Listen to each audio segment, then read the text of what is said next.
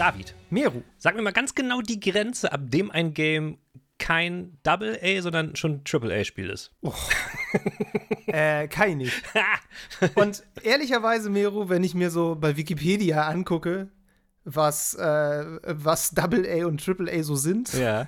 Äh, kann das niemand so genau. Nee, das ist das Ding, ne? Das ist ein, irgendwie so eine sehr, Und sehr subjektive ja- Norm, würde ich mal einfach so sagen. So ein bisschen. Wir sind ja auch mittlerweile schon auf dem Trip, dass Leute jetzt von Quadruple A sprechen. Ja. Das ist so Sachen, ne? Also Ubisoft hat ja schon Beyond Good and Evil 2 als vier, so viermal A-Spiel ausgerufen. Ja. Deshalb wird es auch nicht fertig. Ja, ja. Ähm, genau, nee, aber so die, die, die übliche Terminologie ist ja so nach dem Motto, Triple A sind so die großen, im Grunde Blockbuster-Titel, Ja. so, ne? Die haben die größten Teams, so ein paar hundert Leute, ähm, die große Werbebudgets, ähm, prestigeträchtige Marken.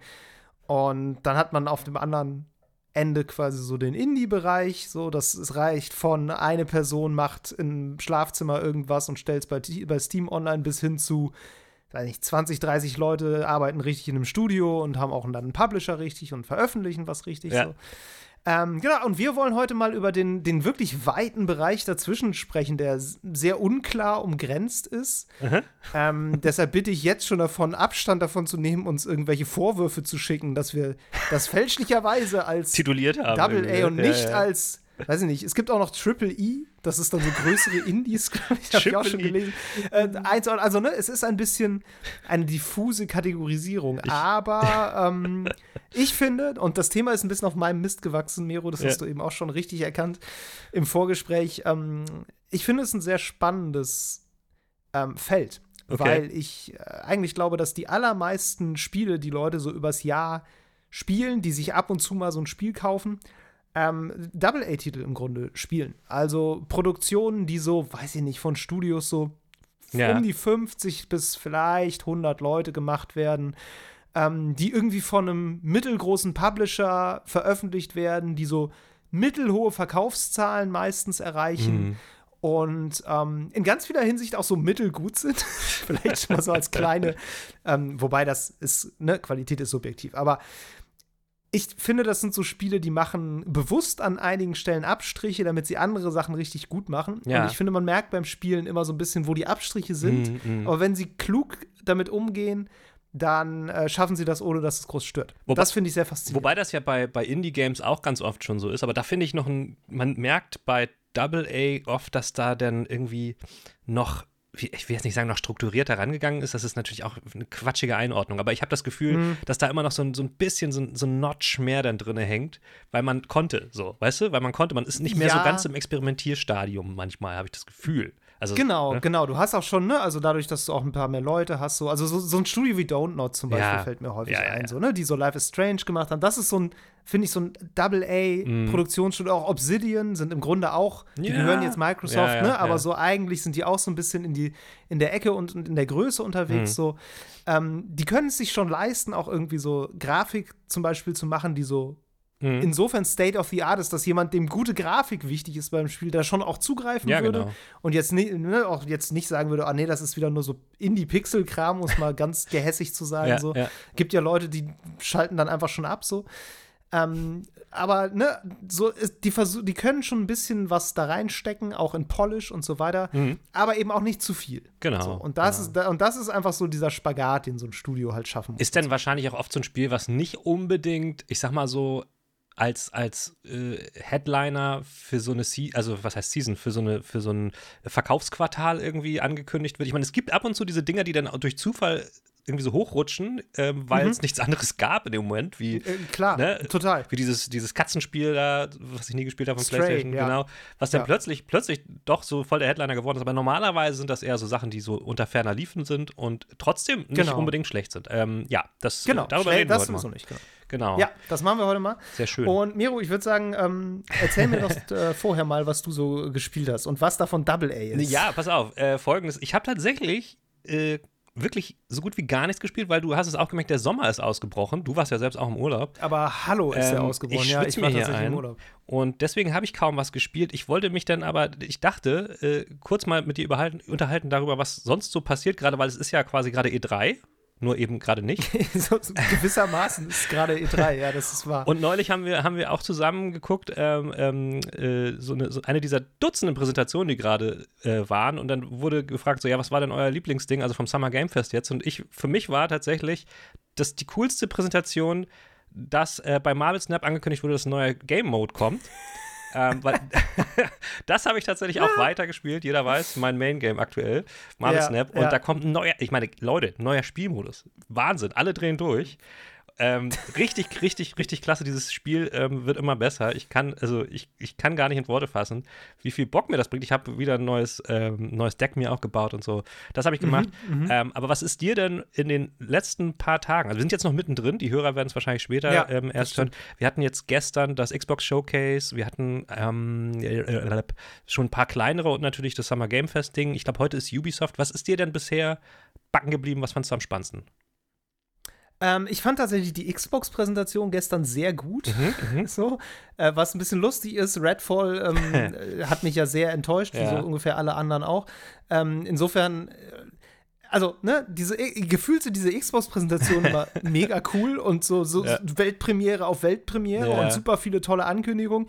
Und dann kommen die Spiele so nach und nach raus und es war so, ja, das ja. war okay, aber so, ja, mh, jeden okay, Fall. das war gar nichts. Das war, okay, das war Forza, das war gut, ja, aber ne, so, das, Äh, ne, das sind immer so ein bisschen so die, es sieht alles super flashy aus. Ja. Und naja, also ich fand die Xbox-Präsentation gestern ziemlich cool. Starfield war sehr viel da. Ja. Ähm, wenn sie das, wenn sie das nailen, Wenn sie das Respekt, nailen, ne? also Oha. das ist krass. da bin ich ja auch so ein bisschen. Ja, das Problem ist ein bisschen, ich habe dabei so ein bisschen an Restaurants gedacht, die so alles auf der Speisekarte haben. Ne? So von Pizza über Pommes Ja. bis Indisch und Ja. äh, Japanisch. Und wir wissen alle, was bei diesen Restaurants meistens der Fall ist, nämlich, dass nichts davon so richtig Ja, geil ist. alles irgendwie okay. Ich bin bei Starfield extrem skeptisch. Ja, ich auch. Vor allem, ob das technisch überhaupt läuft. Ich wenn glaub das halt- ich rauskommt, glaub weil ganz ehrlich- Bethesda ist halt Ja, ich glaube, Space Combat wird richtig Berüchtigt. schlecht sein. Das wird bestimmt richtig, richtig scheiße. Wahrscheinlich schon. Ich habe auch ein bisschen gemerkt, so, also, ich will es jetzt nicht, ich will es nicht schlecht reden. Nein, ne? nein, also, nein, es nein, sieht, schon überhaupt cool, sieht schon cool aus. Ich mag vor allem auch den Artstyle. Ich mag dieses, was die NASA-Punk nennen, Ja, was so ein bisschen, ja. ne, dieses ähm, auf wirklich echter Weltraumtechnik aufbauen, Aha. so, nur so 50 Jahre weitergedacht, ästhetisch so. Ja. Ähm, so sehr viel analog, Mhm. so sehr haptisch. Das, das mag ich sehr gerne zum Beispiel. Ähm, Ich kann mir halt vorstellen, einfach mal drei Stunden lang nur im Schiffbau zu verbringen und verschiedene Schiffe zusammen zu basteln. Das ist halt bestimmt richtig nice, wenn, wenn das Ja, gut genäht ist, so klar. Genau, ich, ich mir auch so, wenn das auch irgendwie einen Einfluss hat. So, das, Ja, was ich so ein stimmt. bisschen die Sorge habe, ist so, dass sie so alles, Ja. alles da reinschmeißen und gefühlt ist es so ein Open-World-Spiel von vor 15 Jahren oder Mhm. vor 10 vielleicht, weißt du, so mit auch so, so prozedural generierte Sidequests dann noch, was dann doch wieder wahrscheinlich einfach nur so Busy Work ist. Mhm. Und also da habe ich so ein bisschen Ja. ein bisschen Sorge, ehrlicherweise. Gerade weil Open World halt auch gezeigt hat, dass man wirklich sehr viel Nicht-Lineares damit so machen kann. Und das wird halt dann wieder so ein Bethesda Open World-Spiel Ja. wahrscheinlich sein, wo es halt einen klaren Weg und eine klare Story Ja. gibt, die halt dann abzweigt und so, aber letztlich dann doch einfach ein lineares Mhm. Ding ist irgendwie. Und ach, ich, habe einfach ein bisschen Sorge, dass Ey, sie ja. strukturell eigentlich nicht viel anders machen. Ich genau. Egal. So, ja. ähm, das hast du aber gar nicht gefragt. Du hast gefragt, was ich gut fand. Stimmt. Ähm, es gab ein paar Sachen, die ganz spannend aussahen. Äh, jetzt fallen mir die alle nicht unbedingt ein, aber eins war so South of Midnight. South of Midnight, das. okay. Ja. Das hatte gar kein Gameplay. Das ist von den Leuten, die so We Happy Few ähm, gemacht haben. Ähm, Ist das von denen? ja, Compulsion Games. Ja, ist von stimmt. denen, ja. Stimmt. Compulsion ist das, ne? Ja. Ja. Ähm, genau, das, das ist so in so einem so einem Mhm. Südstaaten-US-Setting, so ein bisschen Bayou-Voodoo-mäßig. Ähm, fing an mit so einem Skelett, das irgendwie so ein Delta-Blues auf so einer Gitarre runterklampft und dann kam so eine, so eine Kämpferin da an und hat mit dem geredet. Also es war, war nur so ein sehr stimmungsvoller Äh, ähm, Mood-Trailer eigentlich. ja, ja, ja. Hat mir aber so von der ganzen Ästhetik sehr gefallen, bin ich gespannt drauf. Ja. Das soll wohl so ein Third-Person-Klopper werden. Okay, äh, wahrscheinlich eine Double-A-Produktion übrigens. Also würde ich von der Größe her mal sagen. So ein Double-A God of War vielleicht. ja. Ähm, ansonsten fand ich dieses Clockwork Revolution sah auch ganz interessant Uh, da aus. ich das, das war von, von In Exile. Ah, das sah okay. ehrlicherweise aus wie Bioshock Infinite als Steampunk oder als noch mehr Steampunk, keine Ja. Ahnung. Ist ja auch schon Steampunk irgendwie. Ich habe auch neulich noch bei, bei, Twitter eben gesehen, dass jemand meinte, dass teilweise Shots aus dem Trailer eins zu eins aus einem Bioshock Infinite Trailer so, kamen. Abgefahren. So, für ja. die ganze Kameraperspektive und so. ähm, das sah auf jeden Fall auch ganz interessant aus. Oh, was war denn dann noch? Das neue von den Leuten, die Spiritfarer gemacht haben, 33 Immortals, ah, mh, ist ein, mhm. ein Raid-based ähm, Action-RPG, wo du mit bis zu 33 Leuten im Koop spielst und irgendwie Sachen so aus der Draufsicht in so einem sehr künstlerischen Artstyle so ja, ja. dich da durchklopft. So ein bisschen wie, wie Hades, cool aber mit Multiplayer so. Vom Ding so ein bisschen. Ja, und mir ist gerade eingefallen, das war jetzt nicht aus der Show, sondern ich glaube, das war die, war das die Future Games Show, glaube ich. Das habe ich voll vergessen. Space Trucker. Das ist mein Spiel der Show bisher.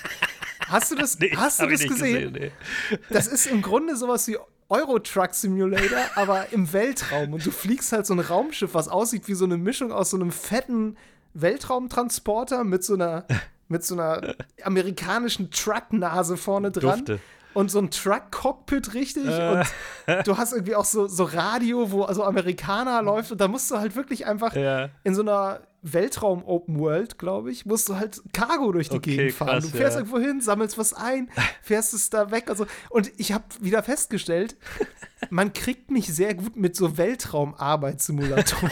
Stimmt, ja. Ich mochte ja schon Hardspace Shipbreaker stimmt, sehr, stimmt, wo man ja, ja. so ein Arbeiter ist der alte Schiffe zerlegt. Und das ist genau mein Vibe. Genau dein. Ich sehe auf, je ich seh auf jeden Fall ein Let's Play von Hand of Blood bei dem Thema. Ist auf jeden Fall so ein Ding. Die, auf jeden Fall. Der wird es, der wird es richtig feiern. Und ich glaube, ich werde es auch mögen. Also, es hat, ja. das hat mir wirklich sehr gefallen. Ja. Fand ich.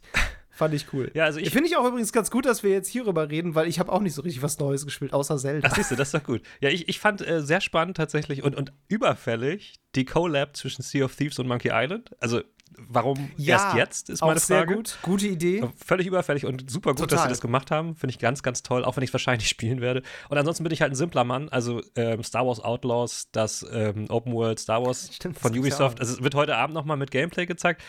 Ey, es ist halt dumm, aber ganz ehrlich, es bin, ist halt mein, mein Ding. So, ist halt so. Sorry. Ist halt ich fand auch, das sah gar nicht so übel nee, aus. Genau, ich habe den Bezug genau. zu Star Wars ehrlicherweise so ein bisschen verloren. Ja, weil wer nicht, wer nicht. Es, ist, es ist zu viel. Ja. es, es, ist zu viel und es interessiert mich größtenteils auch einfach nicht. Ja, ähm, aber es ist das, was alle immer schon wollten. Oder, ne, das ist einfach, muss.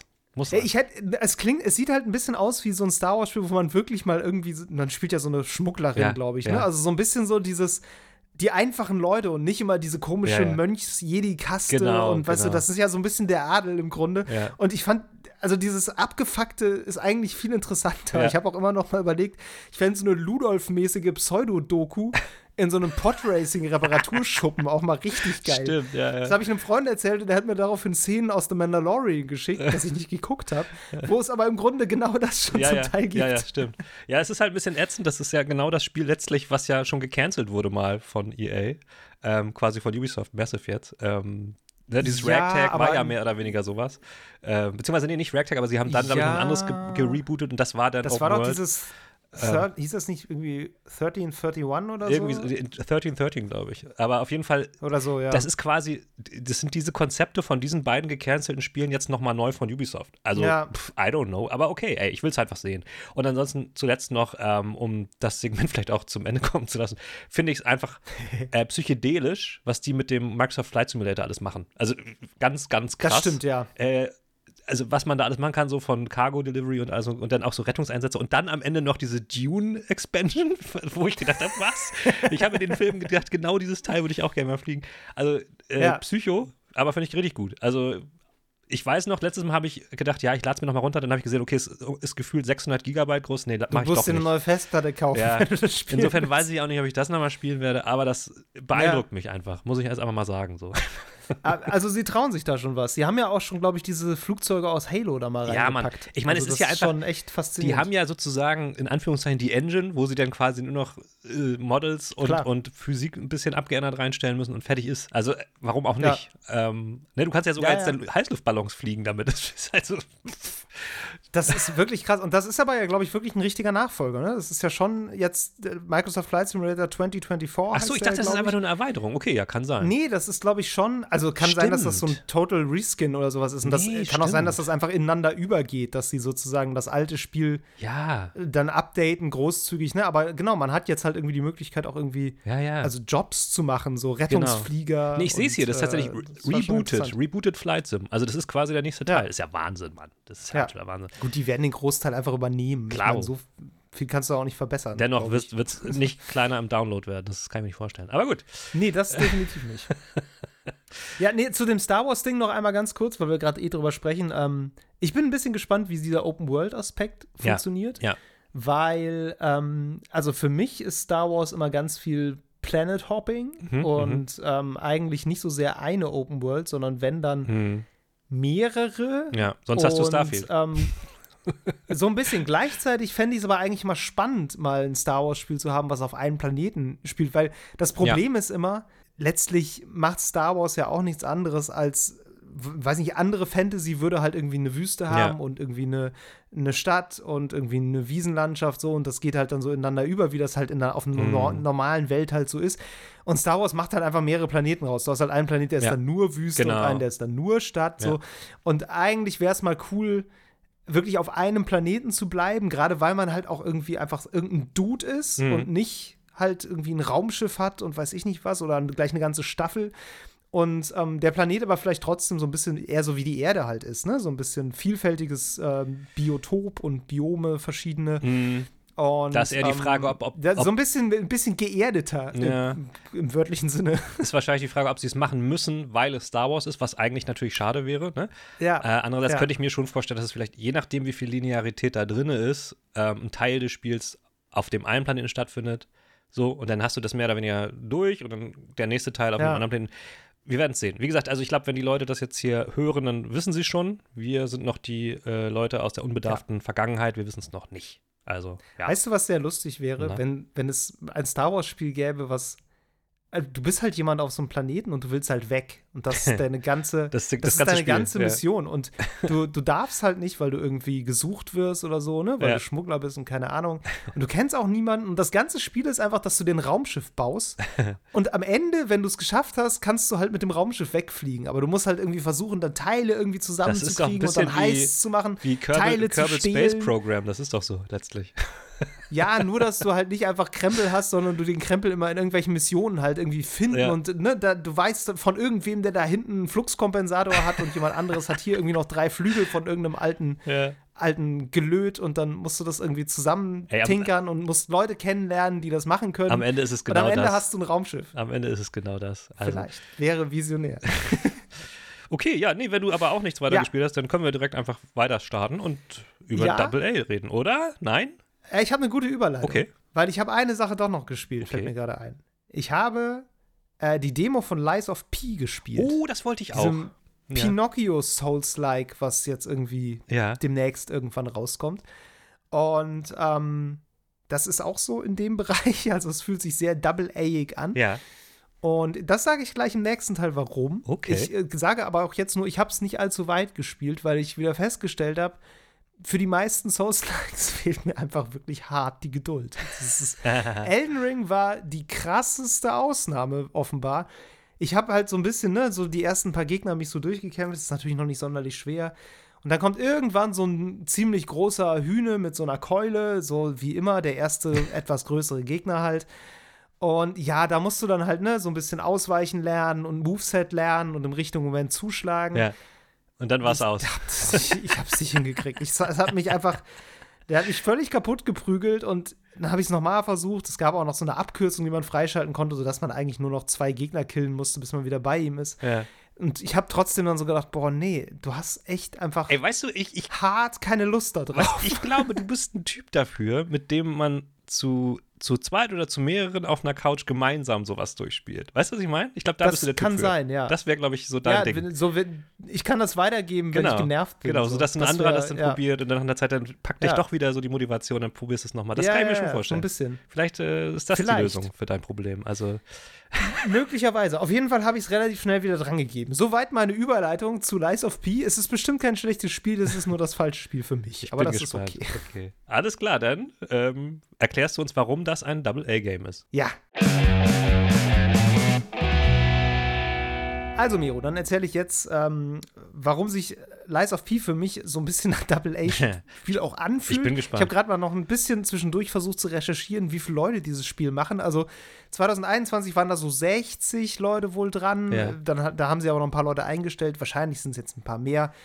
Ich tippe mal so auf 80 bis 100 vielleicht. Okay. Ähm, und das ist ganz witzig, weil du fängst am Anfang an in einem Zug.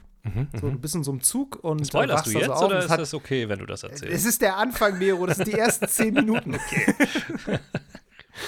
ähm, und das spielt ja, ne, so in dieser Pinocchio, Ja. ist ja Pinocchio im Grunde so, Ja, also ja. Pinocchio als Souls-like und ist halt so inspiriert von, ich glaube, so 19. Jahrhundert, also ein bisschen steampunkig Mhm, auch alles. So, die Soldaten sind auch so Clockwork Soldiers, so mit, äh, also Roboter im Grunde, die aufgezogen werden ja. glaube ich. Ähm, so, jedenfalls bist du am Anfang in so einem sehr schönen Zug, Zugabteil, was so ein richtig, ne, so wie früher halt Zugabteile so aussahen. Nicht so das, was die Deutsche Bahn heute anbietet, sondern so mit so, ne, richtig schön. Und äh, du kannst im Grunde einfach nur den Mittelgang lang gehen. So, und da ähm, Okay. machst du dann so Türen auf, auch und sowas. Und äh, das ist im Grunde so kurz das Tutorial, wo dir beigebracht wird, wie du dich so grundlegend bewegst. Und was ich ganz interessant fand, war, ähm, du hast halt diesen Mittelgang Ja. und rechts und links sind ja Sitzplätze. Und es war aber tatsächlich einfach so, dass es unsichtbare Wände gab, links und rechts von dem Mittelgang.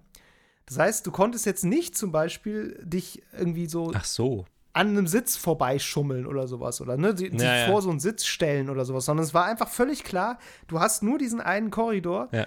Du kannst auch nicht, nicht springen, zumindest glaube ich nicht. Und entsprechend ähm, sind da einfach unsichtbare Wände. Ja. Und was hat das mit Double A zu tun? Ich, ich fand es interessant, weil das letztlich ein Workaround ist, um Probleme zu vermeiden. Natürlich, ja. Die du nämlich kriegst, wenn Leute sich in irgendwelche Ecken manövrieren, da irgendwelche Kollisionen passieren, Mhm. die nicht vernünftig aufgelöst werden manchmal und dann, ne, dann fängt das Spiel an zu stottern oder du backst dich irgendwie fest und Ja. es ist einfach sehr, sehr aufwendig, sowas äh, QA-mäßig zu testen. Auch, dass Leute nicht rechts und links irgendwie aus dem Zug rausglitschen können und solche Scherze, so das willst du halt alles möglichst vermeiden. Ja. Und je mehr Ecken du produzierst äh, an irgendwelchen Dingen, die da rumstehen, auch an irgendwelchen Kisten später noch, äh, desto leichter ist es natürlich, dass man irgendwo hängen bleibt. Und die, die pragmatischste Lösung ist halt einfach, okay, dann machen wir halt unsichtbare Wände. Es gibt halt einfach nur einen Korridor. Das sieht zwar aus, als wäre da rechts und links Platz, ist es aber nicht. Da ist einfach eine Wand. Du kannst da nicht durch. Ja. Und das ist für mich so eine typische Lösung für so ein Spiel, was wirklich krass aussieht, also tolles Art-Design hat und sowas. Mhm. Ähm, und wo du aber merkst, okay, da muss an, an ganz bestimmten Punkten wird da auch was zurückge zurückgeschnitten, weil du einfach Aufwand vermeiden musst. So. Ja, wobei, das Du willst ist was sagen, Ja, ich das, ich will nur sagen, das ist natürlich nur ein Beispiel. Also, weil es gibt natürlich Ja. andere Spiele, wo das auch so ist, die trotzdem AAA sind. Da wird dann aber an anderer Stelle wieder. Also, ich erinnere mich zum Beispiel, ich glaube, beim Final Fantasy VII Remake. Da gibt es auch so Sequenzen, das sieht halt bombig aus, Ja. aber du hast da auch sehr, sehr wenig Bewegungs äh, ähm, im Spielraum. Das ist aber ganz zweifellos ein AAA-Spiel, was aber ein viel größeres Scope insgesamt hat. Und deswegen, ne? Genau. Nur so als Hinweis. Genau. Also, ne, ich will jetzt auch nicht sagen, dass, dass sowas nur Double-A-Spiel machen. Das ist natürlich Quatsch. Also, du hast natürlich ständig in jeder Art von Spiel immer diese, diese Abwägung zwischen, gebe ich den Leuten die Freiheit, da jetzt hinzugehen Ja. Und äh, handle ich mir damit möglicherweise Probleme ein, die ich dann wiederum QA-mäßig fixen muss irgendwann, Ja, weil ja, es. Bugs produziert. So, das willst du halt möglichst vermeiden. Und je kleiner das Budget und je kleiner das Team und je weniger Zeit, Mhm. ähm, und ne, und je kleiner innerhalb, so dann der Scope auch, desto, desto größer werden halt diese, diese Probleme. Also Interaktivität in Spielwelten ist ja immer schwierig. Ja. So, das ist das Komplizierteste, glaube ich, was du in äh, Game Development halt machen kannst. Äh, deshalb ist übrigens Zelda Tears of the Kingdom auch so beeindruckend, Ja. weil da ein paar hundert Leute dran gearbeitet haben, um sicherzustellen, dass da alles ständig miteinander interagieren Ja, ja, kann, genau. ohne dass dieses Spiel kaputt geht. Und die haben ja ein Jahr lang gepolished. Mhm. So, ne, also das ist halt AAA noch mal in eine ganz andere Richtung Ja. gedacht. Auch wenn das ja Ähm, immer noch angezweifelt wird von einigen Leuten. das ist halt Quatsch. Ja, also ne, müssen wir nicht drüber reden, Ja. dass das krass ist, Ja. technisch so. Ähm, nee, aber Lies of P, wie gesagt, das war für mich so ein Moment, wo ich dachte, ja, okay, ich verstehe, was ihr hier macht, ich verstehe, warum ihr es macht. Ich finde es auch nicht schlimm, ist mir völlig egal, ähm, weil es ist für mich auch nicht wichtig in dem Moment, dass ich zu irgendwelchen Sitzen hingehen kann. So, ne? es ist natürlich. völlig klar, du sollst da jetzt gerade ausgehen. Ja, du kannst versuchen, nach rechts und links zu gehen. Es geht halt nicht. Deal with it. So, Ja. wir, wir sind hier kein Simulator, das ist ein Souls-like. Ja, ja. So, du gehst da jetzt hin, du holst dir jetzt deine Waffe und dann machst du die Tür auf und gehst raus und dann klopfst du Leute kaputt, weil das ist dein Job hier. Und das ist der Job, den dieses Spiel erfüllen muss. Und diese Kernkompetenz, da muss es gut sein. Und soweit ich das beurteilen kann, ist es da auch ganz gut. Ähm, und das andere ist Beiwerk. Und das kann man auch Mhm. im Sinne von Kostenkürzen so ein bisschen verschlanken und umgehen. So. Ja, genau. Beziehungsweise, ne, wenn am Ende des Tages noch Zeit und Budget übrig sind, dann kann man immer noch gucken, ob man da noch ein bisschen drauf aufbaut an solchen Stellen, wo man dann irgendwie, ne? Weil ich kenne das schon, dass ich in einigen Games irgendwie, ähm, also man sagt ja immer dieses abgedroschene Wort, dass, dass die Immersion dann bricht, wenn du bestimmte Sachen nicht machen kannst, weil das, das wirkt dann so ein bisschen frustrierend, weil eigentlich müsste das Ja. total normal, realistisch sein, geht aber einfach nicht. Also dummes Beispiel, du hast irgendein Spiel, da gibt es auch hunderte von, ähm, mit einem krassen Dude oder einer krassen Dudette, die irgendwas als Held machen können und dann steht eine kniehohe Kiste im Weg und die kommen da nicht rüber. So, weißt du? Klar, das kann dann in dem Ja. Moment einfach nicht anders gemacht werden, aber das wirkt dann einfach ab und zu auch frustrierend. Aber ja, Ja. das sind dann halt die Sachen, die da werden dann höchstens noch dazu getan, wenn dann noch doch noch ein paar Millionen Euro übrig oder 100.000 Euro übrig sind am, am, am Ende des Zeitraums, an dem das Spiel released werden soll eigentlich. Ja. ja. Also insofern, ich verstehe das, äh, dass das so sein muss, aber ich, ich glaube, vielleicht ist das dann trotzdem so auch die Grenze, wo oft so Konsumenten sagen, ja, okay, wäre das jetzt ein richtiges AAA-Ding, dann wäre das anders.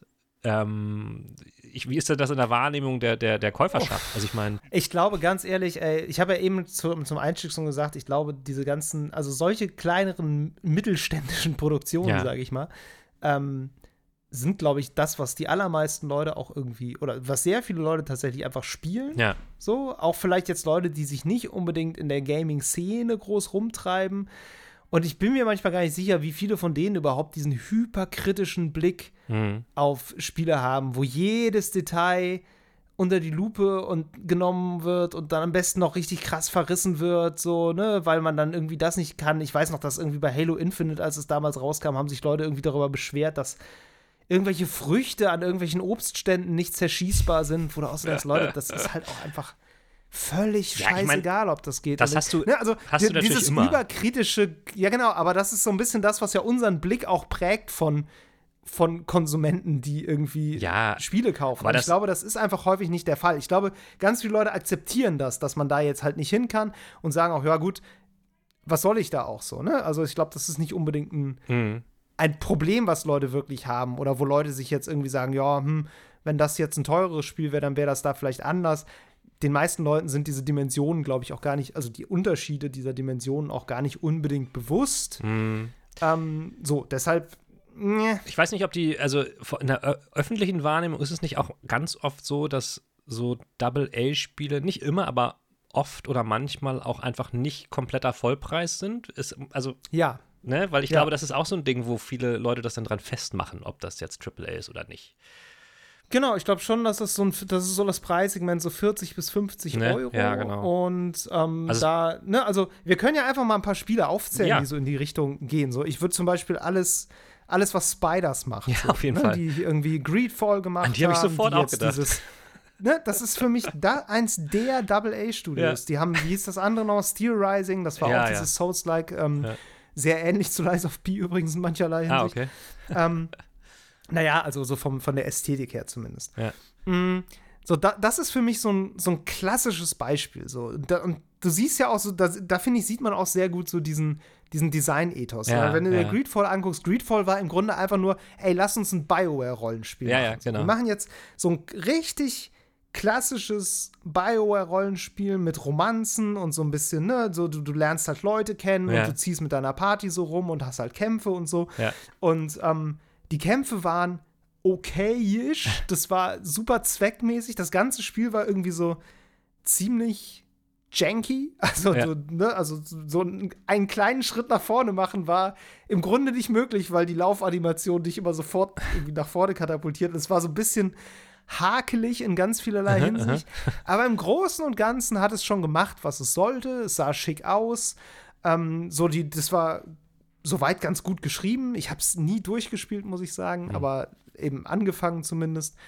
Ähm, und das ist für mich so ein, so ein klassischer Fall von, die haben sich hingesetzt, die haben sich genau angeguckt, okay, wir sind so und so viele Leute, was können wir damit machen? Ja. Wo können wir uns ein bisschen was trauen? Ja. Und was müssen wir einfach akzeptieren, dass es Genau. vielleicht nicht hundertprozentig geil wird? Ja, ja, genau, genau. Und dann wurde das auch einfach so terminiert und gemacht und es hat auch funktioniert. Das war, glaube ich, schon ein Erfolg. Ich glaube, das ist vielleicht auch gerade gerade der Vorteil von so einer Herangehensweise, dass du halt auch einfach, ähm, wie soll man sagen, das Limit dir, äh, dir bewusst machst, so und das dann nicht so gleich nach den Sternen gegriffen wird. Also, es gibt viele so AAA-Spiele, die einfach krass ambitioniert sind. Also sagen wir mal jetzt so Starfield, ne? Wo, wo man das Gefühl Ja. hat, vielleicht hätten die einfach mal von vornherein sagen sollen, so, okay, XY machen wir einfach nicht mehr.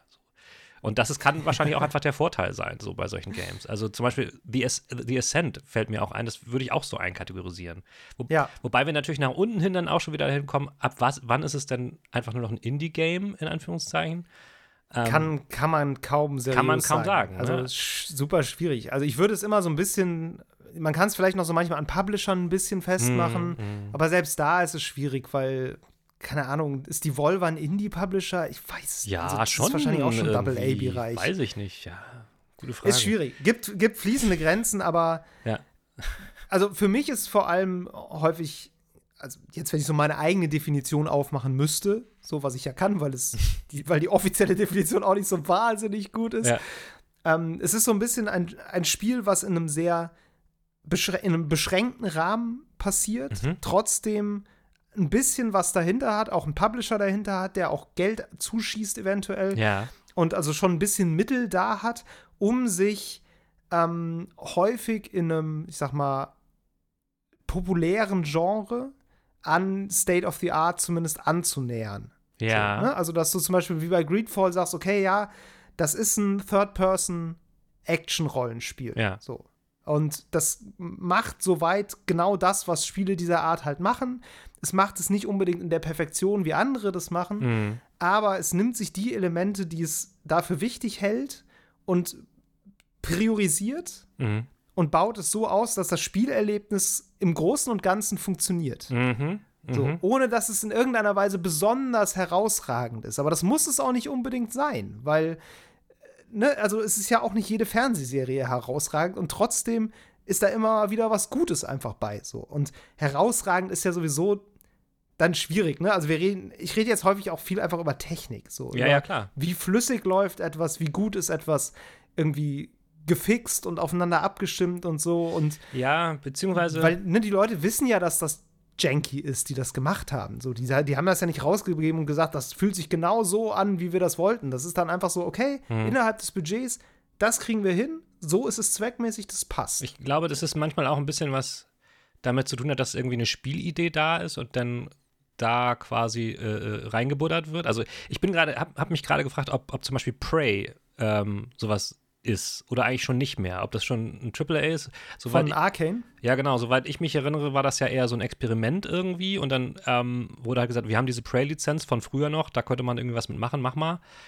Aber dennoch Ja. ist es, ich meine, da ist jetzt die Frage, die, die haben schon jemanden im Rücken, so auch Arcane, aber eigentlich ist das ja eher so ein bisschen so, ein- so ein experimentelles Projekt gewesen, wo jetzt auch nicht, also so, so PR-technisch so die, das, das, das gigantische Ding hinter, hinter steckte. So. Und das wurde ja ein Publikumsliebling, aber eher so auch in der Nische.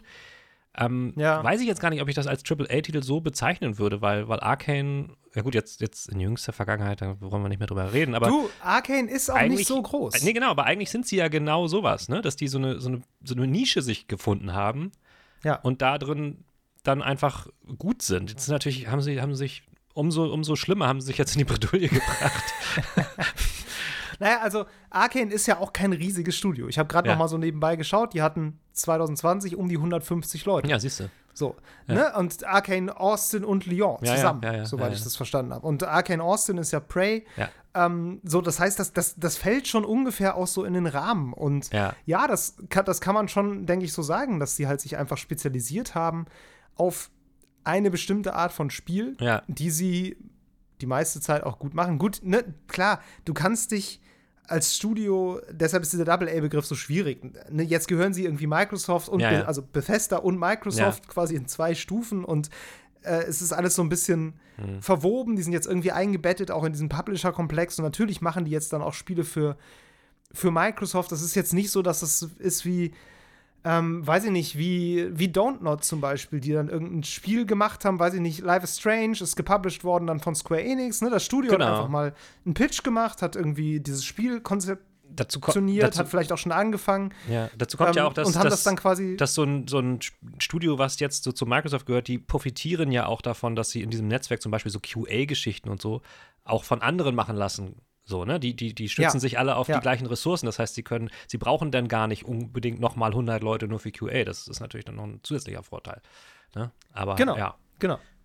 Ähm, Ähm, ja, aber ne, Stichwort Not, ähm, ich denke zum Beispiel auch gerade so an Vampir. Das war für Ja. mich auch so ein, so ein Spiel, was sehr in diese, in diese Richtung fiel. Ähm, auch ein im Großen und Ganzen kompetentes Mhm. Third-Person-Action-Spiel. Ja. So. Würde ich tatsächlich sagen, Kampfsystem fand ich relativ schwach. Das war für mich eins der, eine der größten Schwächen an dem Spiel. ja. Aber ähm, ich fand es insgesamt strukturell halt super interessant, weil es war so in so einer kleinen Open World angesiedelt Mhm. und es hatte immer so einen krassen, ähm, krasse Wechselwirkung zwischen Konsequenzen, die du eben auslöst. Ne? Je nachdem, wie du dich entscheidest, wurden teilweise ganze Stadtbezirke da abgeriegelt und so. Also es Ja. gab einen sehr, sehr krassen Einfluss deiner Handlungen auf diese kleine Welt. Mhm. Und ähm, das fand ich in, insgesamt halt ein super interessantes Konzept. Mhm.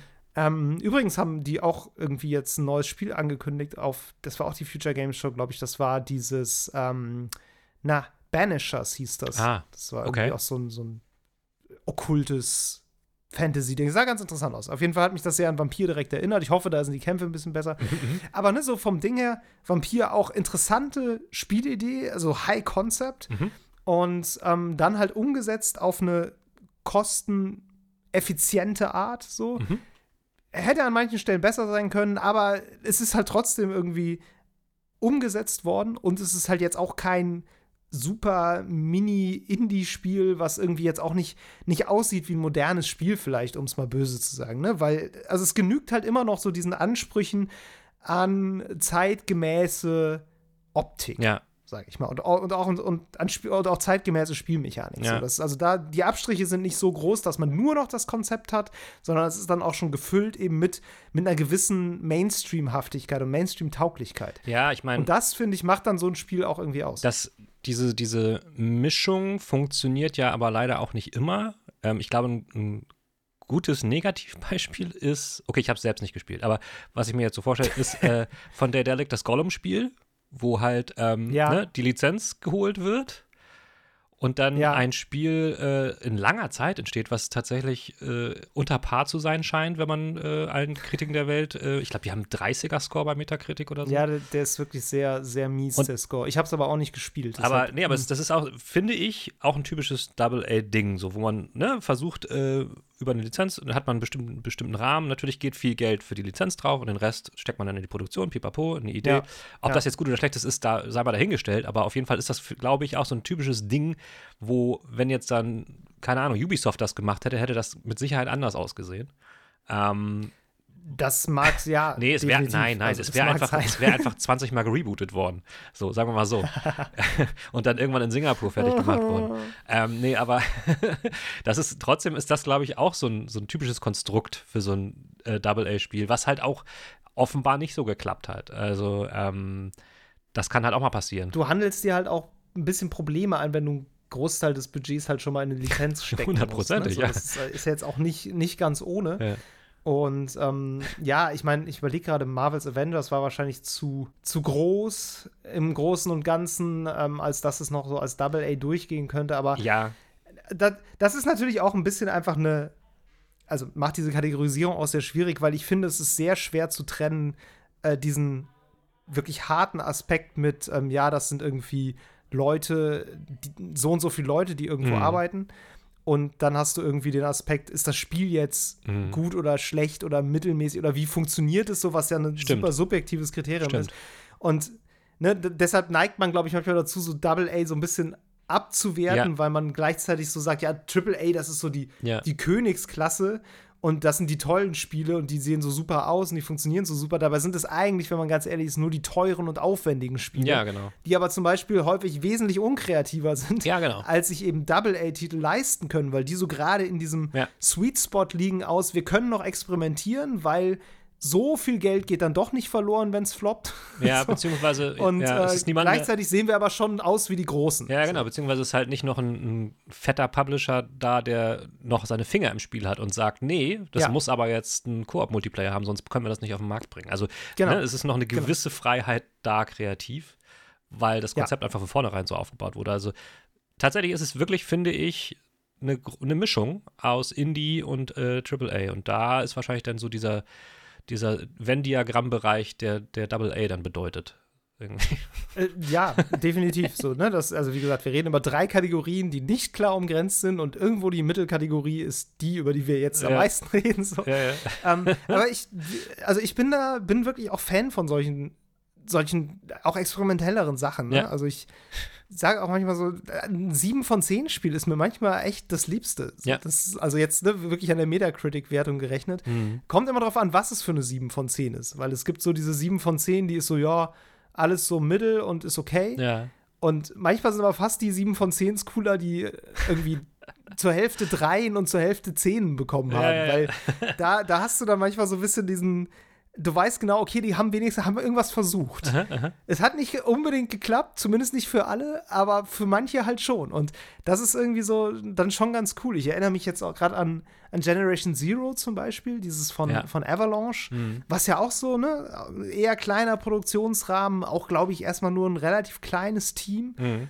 Und das haben sie, glaube ich, dann noch ein bisschen aufgestockt. Das, hat, das kriegt auch irgendwie immer noch Updates. Ich habe, glaube ich, heute noch eine Pressemail für einen neuen DLC gekriegt. Also die Okay. machen immer noch was für dieses Spiel. Und ähm, das ist halt auch einfach. Ich fand das einfach cool. Also ich fand, das war einfach von. Die ganze Ästhetik war so super stimmig. Ich mochte einfach total diese Landschaft und diese Roboter-Designs und so. Das war richtig gut. Und klar, nicht alles daran war super. So, das hat nicht umsonst 5 von 10 im Grunde bei Metacritic. So, Ja. Aber es ist halt trotzdem, es hat irgendwie was. Und das ist mir manchmal lieber als ein richtig gutes Spiel. Das, das stimmt, ja. Ich glaube, es sind auch eigentlich so perfekte Spiele für einen Game Pass, so ein bisschen meistens. Ja. Oft. Ich meine, gut, viele Ja. Indie-Spiele sind das auch, einfach aber aus einer anderen Richtung, weil die Indie-Spiele kriegen dann da eine Exposure, die sie sonst nicht so bekommen würden. Bei Double A Ja. ist das eher von oben, also andersrum. Die, die kommen da rein und ähm, man probiert sie mal aus, weil man sie sich sonst nicht so kaufen würde. Vielleicht, ich weiß nicht, und kriegt dann äh, und ist dann irgendwie vielleicht Liebhaber davon. Das ist auf ja, jeden Fall. du hast ja auch noch, also ja, Microsoft zahlt ja auch was dafür, dass Genau. du in den Game Pass gehst mit Genau. deinem Spiel. Ne? Das heißt, du hast natürlich, wenn du ein insgesamt niedrigeres Budget hast, Mhm. hast du natürlich auch wesentlich mehr äh, Chance, äh, dich zu refinanzieren, wenn du halt, äh, also über so ein, so ein Game Pass-Angebot zum Beispiel. So, das ist ja schon, schon auch ein finanzieller Faktor. Also es Ja. gibt sicherlich Indies, die die wissen im Grunde schon relativ früh, weil sie schon Verträge haben, dass sie im Game Pass launchen können. Ja.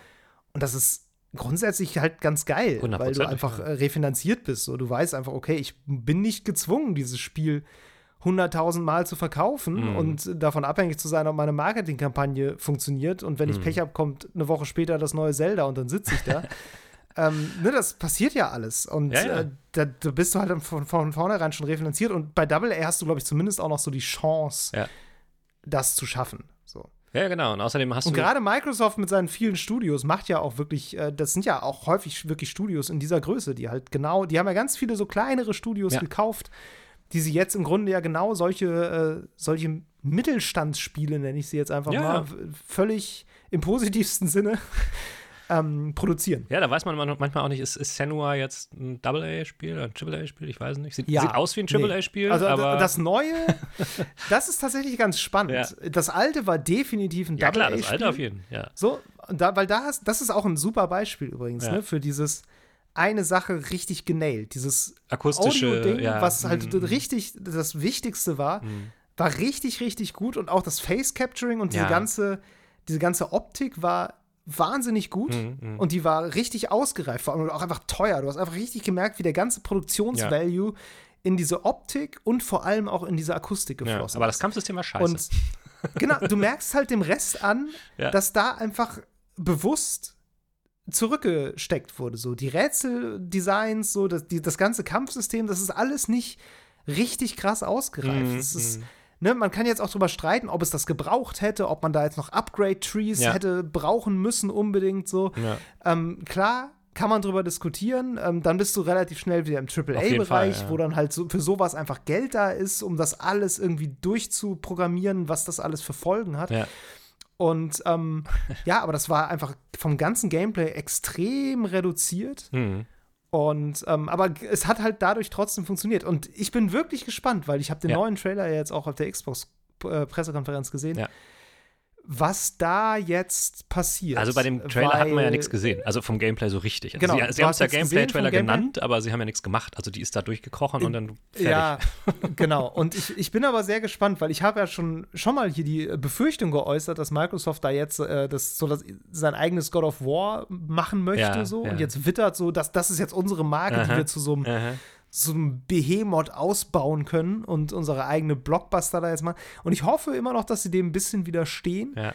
Ähm, aber klar, die werden, das Spiel wird irgendwie anbauen in irgendeiner Ja, Weise. Also das wird qualitativ krass nach vorne gerückt sein nochmal. Mhm. Aber ich bin wirklich gespannt, wie sich das dann letztlich spielt und ob es nicht doch vielleicht auch ein bisschen sogar dabei verliert, wenn es Ja.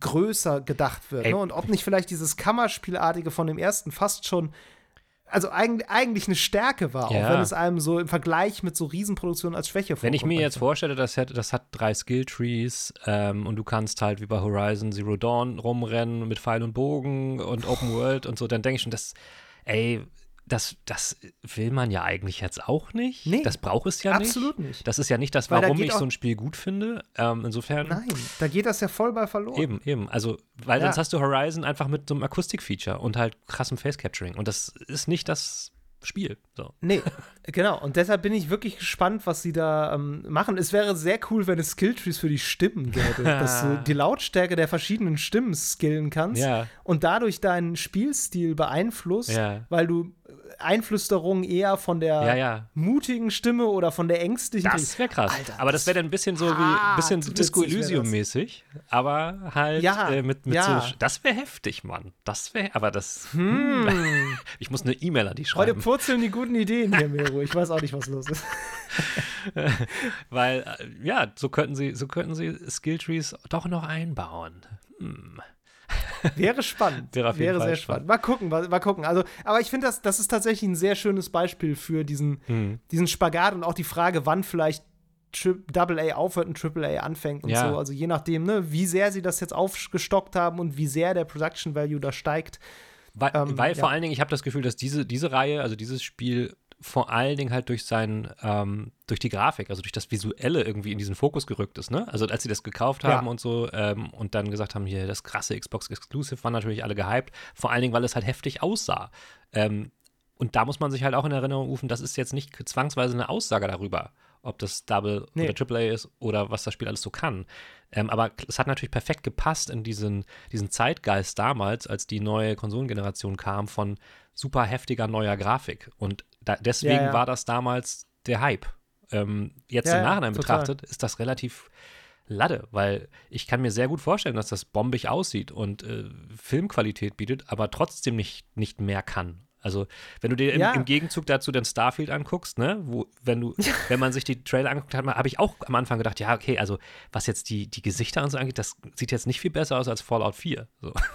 Ja, Ähm, Äh, ja die Gesichter sind äh, Ja. nicht, äh, ich weiß nicht, was, das können sie nicht so Aber dennoch ich glaube, ist Problem das ist, ein aber auch, dass sie so Spiel, so. mittig, Ja, dass sie so mittig immer fokussieren, äh, das könnte auch einfach ein Problem sein. Aber es stimmt schon, es hat natürlich viel mehr Ja. so, ne? Und ein Spiel, was mir auch immer noch einfällt, ist diese, diese Plague Tale-Sachen, Oh ja. die ja im Mm, stimmt, Grunde stimmt. auch einfach, das ist auch konzeptuell super interessant, weil Mhm. Die Idee dahinter ist ja relativ offensichtlich. Ja. Wir nehmen diese Sony-Exklusivspielformel Ja. und dampfen die so lange runter, Ja. bis wir das auch mit einem wesentlich kleineren Team umsetzen können. Mhm. Und das funktioniert ja auch ganz hardcore gut. Ne? Das sind halt sehr. Genau, hardcore linear. Ja. Trotzdem äh, dann, oder was heißt trotzdem, aufgrund dessen. Ressourcen da, um halt irgendwie Mhm. Geld in Grafik zu Mhm. stecken, so. Spielerisch Mhm. Hast du da ja auch jetzt nicht so wahnsinnig viel zu tun, Ja. so, ne? Ja. Also du hast so ein paar Verben, sag ich mal. Das ist ja so, ne, wenn du über was kannst du in einem Spiel machen, laufen, springen, Ja, kämpfen, ja, so. Schleichen. Die Verben, die ja. du da hast, sind sicherlich wesentlich beschränkter als das, was du in einem Horizon zum Beispiel Ja, ja, hast. genau. So. Ähm, oder vielleicht auch in einem Last, The Last of Us, was ja Mhm. auch m, vielleicht so die beste Referenz Wahrscheinlich schon, ja, ist, ja. weil es eben diesen starken Stealth-Aspekt hat. Ähm, aber genau, das ist, finde ich, auch ein sehr schönes Beispiel für diesen Double-A-Ansatz, Ja. was Großes zu nehmen und es so lange kleiner zu machen, Ja. bis es auch trotzdem noch funktioniert. Ja. Und Leuten, die das Große mögen, ein ähnliches Spiel Ja, ja, genau, stimmt. Das ist genau, stimmt. Das ist tatsächlich mit so die beste Referenz, so, weil, ne, klar, Last of Us 2, gigantisches Game, also auch vom, vom PR-Budget und von allem, so. Und das ist Ja. jetzt letztlich fast das Gleiche, nur im, im Mittelalter mit äh, viel weniger Features, aber dennoch sieht es Ja. bombig aus. Ähm, und man spielt es mal so. Ne? Genau, genau. Und es gibt dir so äh, in Ansätzen so dasselbe oder ein ähnliches Gefühl. So, Ja, ne? genau. so, du, du kriegst von dem Spiel in ähnlicher Weise das, was du von The Last of Us auch bekommst. Und ganz viele Dinge, die dir The Last of Us gibt, gibt dir das dann wiederum nicht. Nee, Und natürlich. The Last of Us hat sicherlich manche Dinge dann auch nicht, die dieses Spiel hat. Aber Ja, und es ist halt wahrscheinlich auch, äh, was jetzt Storytelling angeht, setzt es viel weiter unten an. Das ist jetzt nicht so, dass es der Epos sein muss, so und, und, und nein, ne? natürlich. klar. Aber ähm, es genügt halt, um für einen gewissen Zeitraum die Leute ähm, bei Laune zu halten und äh, ihnen Bock drauf zu machen, das zu spielen. Weil ich weiß noch, dass als die Trailer kamen und so, waren die Leute auch hyped und dann haben so gesagt, ja, ey, will ich auf jeden Fall spielen. Und natürlich auch das, Game Pass, klar, gucke ich mir sofort an. Ja. Auf jeden Fall. Also habe ich nicht gemacht, Ja. aber die, viele Leute haben das getan. ich tatsächlich auch nicht. weiß ich auch gar nicht, warum mich das jetzt nicht so gereizt hat. Ich, Du bist ja eigentlich Zielgruppe, aber Eigentlich vielleicht schon. magst du die Sony-Schule zu sehr, Nee, als dass ach, du das in klein gedacht das war gar nicht so das, das Ding. Also es hatte, und ich glaube, das hat auch mit dem, mit dem, mit dem PR-Druck zu tun. Es hatte für mich einfach nicht so eine Prio. Es gab natürlich dann Ja. andere größere, größere Sachen, die dann in dem Moment irgendwie in Anführungszeichen wichtiger waren. Und ich bin auch weniger der Fantasy-Dude, als mehr so der, der, ähm, also ich meine, gut, was ist, The Last of Us ist jetzt auch kein Science-Fiction, aber ähm, das ist nicht so mein Es ist immer ein Postapokalypse. ja, es ist nicht so mein Setting, so Mittelalter, pff, weiß nicht. Aber ich habe auf jeden Fall auch mitgenommen, dass das krass aussieht und ich mir das auch mal angucken könnte. Vielleicht liegt es daran, dass ich nicht so einen Power-PC habe. So, und natürlich ein PlayStation-Titel dann immer keine, keine Fragezeichen offen lässt, was das Ganze be leistungstechnisch bedeutet, ne? ja. Vielleicht ist es das gewesen. Ich weiß es nicht. Ja. Who knows? Who knows? Ja. Ähm, gibt's, äh, gibt's äh, Double-A-Titel, auf die du dich dieses Jahr noch freust, Meru? Ja, jetzt muss ich natürlich erstmal filtern, weißt du gerade was? filtern, was das, äh, was das so bedeutet. Also Starfield zählt ja offenbar nicht. Ähm, Nee, Star also Starfield ist jetzt das eine Spiel, was definitiv überhaupt gar nicht zählt. Ähm, ich überlege gerade, also dieses, dieses Avowed, was ja auch noch kurz äh, äh, gezeigt wurde, ne? Von, äh, was ja. Ja, das kommt ja dieses Jahr gar nicht. ach, Das ist kommt gar nicht dieses Jahr? Okay. Nee, stimmt, Nee, 2024. ich meine, das wird zwar. Nee, weil auch das hätte mich jetzt. Du, nee, weiß ich nicht. Ich, ich habe bisher nicht in diesen Kategorien gedacht. Deswegen war das für mich jetzt nicht so, dass ich sagen würde, okay, dieses Jahr muss ich dieses Double-A-Spiel noch, noch anspielen. Ich bin da ja nicht so. Aber sag doch mal ein Spiel, auf das du dich freust, und vielleicht ist es ja eins. okay. Denken, gehen wir doch mal so rum ran. Naja, abgesehen von diesem Star Wars AAA-Game, was jetzt kommt, meinst du? ähm, ich hatte das letzten, letzten Sommer, glaube ich, auch, dass ich mich gar nicht so auf sowas Krasses bisher freue, ähm, was jetzt so mittelfristig rauskommt. Muss ich ganz, oft, ganz ehrlich sagen. Also, ähm, ich freue mich weder auf das neue Spider-Man besonders, weil ich denke, das ist das gleiche wie das davor, noch ähm, gut, ja, vielleicht hätte ich Bock auf, vielleicht habe ich Bock auf den äh, Cyberpunk DLC. Der ist aber auch kein Double A, Hm. oder? Nee, definitiv nicht. Ich glaube Ähm, nicht. Wobei ich muss ganz ehrlich sagen, beim Cyberpunk DLC bin ich ein bisschen gefrustet, dass ich dafür Geld zahlen soll. Ich meine ganz ehrlich, ich habe schon viel Geld für ein halbfertiges Spiel bezahlt. Warum muss ich jetzt für die Heil Heilemachung Die andere Hälfte nochmal. Geld zahlen? Ähm, Ja, Nee, also bin ich tatsächlich gerade gar nicht so, gar nicht so gehypt auf irgendwas Spezielles. Sorry, Ja. ist so. Ja, ist okay. Ich äh, habe ein bisschen, ein bisschen Bock auf Remnant 2. Ja, nee, ich Das kommt so. ja, demnächst. Hm. So, also, das erste fand ich echt ganz gut. Ähm, das zweite würde ich mir auch auf jeden Fall angucken. Mal gucken. Ja. Ansonsten warte ich immer noch so ein bisschen auf, auf Flintlock. hm. Das ist irgendwie auch schon seit Ewigkeiten angekündigt. Mhm, Kommt mhm. aber, das ist von den Leuten, die Ashen gemacht haben. Ist auch so ein Souls-like mit so einer, du hast so eine Musketenpistole Okay. noch zusätzlich. Es sah irgendwie ganz, so Magie und Pistole halt so. Sah irgendwie ganz nett aus. Ähm, mal gucken. Ähm, ich muss rund noch rausfinden, wann dieses Space Trucker-Ding rauskommt. Das, das, ja, sorry. Ja. Es ist einfach, ich find's einfach gut. Du, ey, ich meine, ne, wie schon gesagt, ich habe halt, für mich ist der nächste wichtige Release gesetzt. Neuer Spielmodus von Marvel Snap. Ne? Sehr gut. Sehr gut. Ähm, Hades 2 ist bei mir noch Ja, okay, sowas, aber stimmt. das ist vielleicht sogar noch, vielleicht sogar noch Indie. Äh, oder Das das, ist Indie. Also vielleicht ist das Team nicht groß Das genug ist für Indie, Double ja. A. Das Aber da ist auch so, ich meine, mein, mein Pile of Shame ist halt auch immer noch so gigantisch. Und das ist einfach zum Beispiel bei Hades, Ja, das ich habe Hades 1 immer noch nicht durchgekriegt einfach. Und deswegen, ne, ja, wei weißt du, ich muss die Sachen immer erstmal durchspielen, bevor ich die Fortsetzung spiele. Deswegen, Ja, ja, ja. du, versteh ey, pf, bin ich da gerade gar nicht so. Ich, ne, ich meine, ich bin jemand, der äh, immer noch Metal Gear Solid 5 gerade durchspielt. Also, äh, was, was interessieren mich die Spiele, die jetzt bald rauskommen? Ähm, Ja. ja, also ich bin, wie gesagt, auch noch mit Zelda ein bisschen beschäftigt. Ich hadere immer damit, ob ich mir Diablo zulegen soll. ja, ich auch, Mann. Ah, so ich mag noch nicht so recht. Das ist irgendwie, also weiß ich nicht. Ich bin immer so- noch nicht bereit Ich bin dafür. immer so ganz weiß kurz davor, bis ich auf der, bis ich auf der ähm, Battlenet-Page auf in Warenkorb klicke und dann denke ich wieder, nee, doch nicht. So, ich, ich bin schon Ja. drei, vier Mal jetzt dabei gewesen. Ähm, allein, ich glaube, Ja, ja, ja. wenn es bei Steam wäre, hätte ich schon längst gekauft. Was dumm ist, ich weiß, aber Vielleicht. hat auch mit dem Steam Deck zu tun. Ähm, Ja, aber irgendwie ist mir das dann doch, ich habe Bock drauf. Aber ich meine, ich habe so viel anderen Kram zu spielen und jetzt nochmal diese, diese 70 Tacken zu löhnen. Aber ich bin so knapp davor, so knapp davor. Ah, ja, aber der, weißt du, bei der Lebenszeit von Diablo 3 kann man sich das auch in fünf Ja, eben. Jahren noch kaufen. Eben, das eben. reicht Dann auch noch. Das ist es nämlich. Da haben sie sich auch selbst ein bisschen ins Ja, Bein ja. geschossen. Wenn man so gute Spiele Tja, macht, dann du, äh, das- sind die auch lange noch. Das, das ist ja das gleiche Paradoxon wie bei, wie bei Nintendo und ähm, äh, Tears of the King Kingdom, wo ich auch immer denke, ja, kann ich jetzt kaufen, aber es ist ja nicht billiger und teurer und Das deswegen stimmt. egal, ob ich es übernächstes Jahr kaufe. So. Das ist richtig. Bis das Neue kommt, dauert sowieso noch ein paar Jahre. genau. Darum, also pff, Ja, jetzt habe ich wahr. bis nach Release gewartet, jetzt kann ich auch immer noch warten, ein paar Monate. Also, was soll's. Ja. Ja. Das ist, äh, das ist ja immer ein interessantes Phänomen. Dinge, die. Jemand hatte das mal formuliert, so, so wie das Sphinx-Rätsel. Was ist, was ist monatelang riesengroß und wird immer größer und dann auf einmal ganz klein? Und das ist einfach ein, ein Triple-A-Spiel kurz vorm Release und dann nach Release so. Weg ist es. Okay, jetzt ist es draußen, so zack, egal. Ja, weg ist es. Ja, El äh, Ausnahmen wie Elden Ring oder auch Tears of the Kingdom bestätigen die Ja, Regel. alle Nintendo äh, Exclusives. Aber gut. Ja. ja, ja. Wobei die so riesig ist die Retention dann manchmal auch. Nein, aber die, die, die Preisstabilität ist halt sehr, sehr hoch. Ah, die, die Preisstabilität Deswegen. schon. Ich meine jetzt so den, den Bass und den Hype. ja, nee, so, da ne? Also, das ist so, ähm, ja. Über Horizon Forbidden West hat auch zwei Tage nach Release niemand mehr gesprochen. es haben dann, also auch weil es alle gespielt haben, also es hat sich ja trotzdem gut verkauft, Ja. aber, ne, so. ja, so ist das. Und dann, dann war irgendwann God of War das Thema. So.